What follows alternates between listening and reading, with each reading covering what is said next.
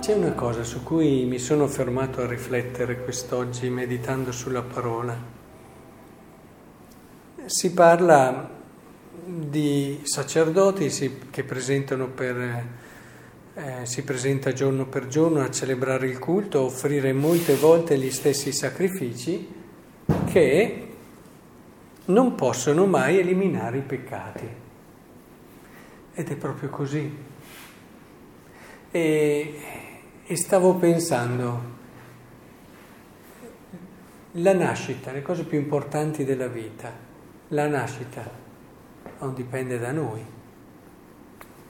La salvezza, quello che dice qui, non dipende da noi, ma ci è regalata da Cristo. Noi possiamo impegnarci, possiamo fare a modo, possiamo fare sacrifici per farci perdonare i nostri peccati sono tutte cose che possono aiutarci però a renderci conto che non ce la possiamo dare noi la salvezza, non sono i nostri sacrifici, non sono il nostro impegno, non sono il nostro sforzo. La salvezza è un regalo e ce l'ha regalata Cristo. Per quanto ci possiamo impegnare, per quanto ci possiamo dar da fare, non potremo mai fare qualcosa che meriti la salvezza. Questo la scrittura è molto chiara, non è uno dei punti discussi, è un punto molto chiaro. Ora, l'esperienza più bella della vita, dicevamo allora, la nascita, la salvezza. Pensiamo all'esperienza più bella che ci possa essere nella vita di una persona, se non l'amore. Anche questo non puoi viverlo senza un altro. Come fai a vivere l'amore se non c'è un altro? E soprattutto l'altro che da una parte ti fa sentire così unico e speciale e tu dici ma come questa persona con un milione e miliardi di persone che ci sono nel mondo, nella sua libertà sceglie proprio me e sceglie di rischiare la sua esistenza eh, di giocare i suoi sogni, i suoi desideri più belli, affidandoli alla mia libertà. Capite bene anche voi. E, e senza l'esperienza di una persona che così ti sceglie, che così ti ama, non perché semplicemente eh, te lo meriti. Mm.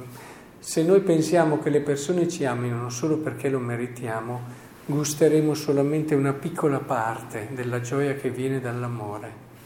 Ma del resto me lo dite anche voi. I momenti in cui siete eh, stati più felici è quando vi arrivava qualcosa di assolutamente inatteso, qualcosa che vi sorprendeva, qualcosa che in tanti casi era molto di più di quello che meritavate e vi ha in un qualche modo mostrato quanto eravate preziosi al cuore di un altro e non perché avevate fatto chissà che cosa, semplicemente perché lui vi ha scelto. Insomma, mi sembra di capire che nella trama, in quello che è il libro della vita, ci sia un messaggio molto chiaro che è anche già rivelazione, cioè la salvezza ci viene regalata da Dio. È la nostra vita che commenta questo brano della lettera agli ebrei. E direi che per arrivare poi al Vangelo eh, il terreno migliore è proprio il terreno di una persona umile e semplice, che sa accogliere la salvezza di Dio e arriva sì a dare la sua vita, ma perché ha fatto l'esperienza di questa gratuità. Eh? Si può dare la vita in tanti modi, su questo San Paolo ci mette in guardia. Si può dare la vita al di fuori dell'orizzonte del regno quando lo fai per te stesso, per un orgoglio tuo, per una cosa tua. Si può dare la vita per riconoscenza, con semplicità di cuore, semplicemente perché sai che per primo c'è stato chi ti ha amato in questo modo e questo entra nell'orizzonte del piano di Dio. Quindi usciamo un po' dall'idea del self-made, Christian, diciamo così, il cristiano che si fa da solo, eh, ma entriamo nell'orizzonte del cristiano grato.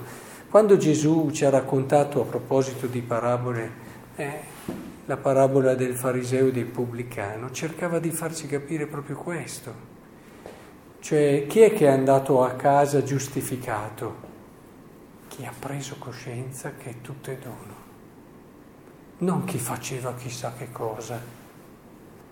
Ora, credo che da lì, io sono convinto che il pubblicano è andato a casa, poi dopo ha fatto di tutto, perché quando ti rendi conto che sei amato così, quando fai tu, non arrivi a dare tutto, non ci arrivi.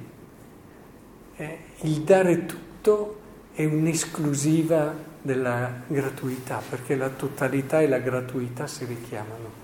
È solo frutto della riconoscenza, perché anche quando magari arrivi a dare la vita, ricordate il discorso sulla carità, nulla mi giova di San Paolo, arrivi ma ti tieni qualcosa, magari ti tieni il senso di essere stato bravo, il senso di essere stato eroico, il fatto di aver fatto... e allora ti sei tenuto qualcosa, non hai dato tutto.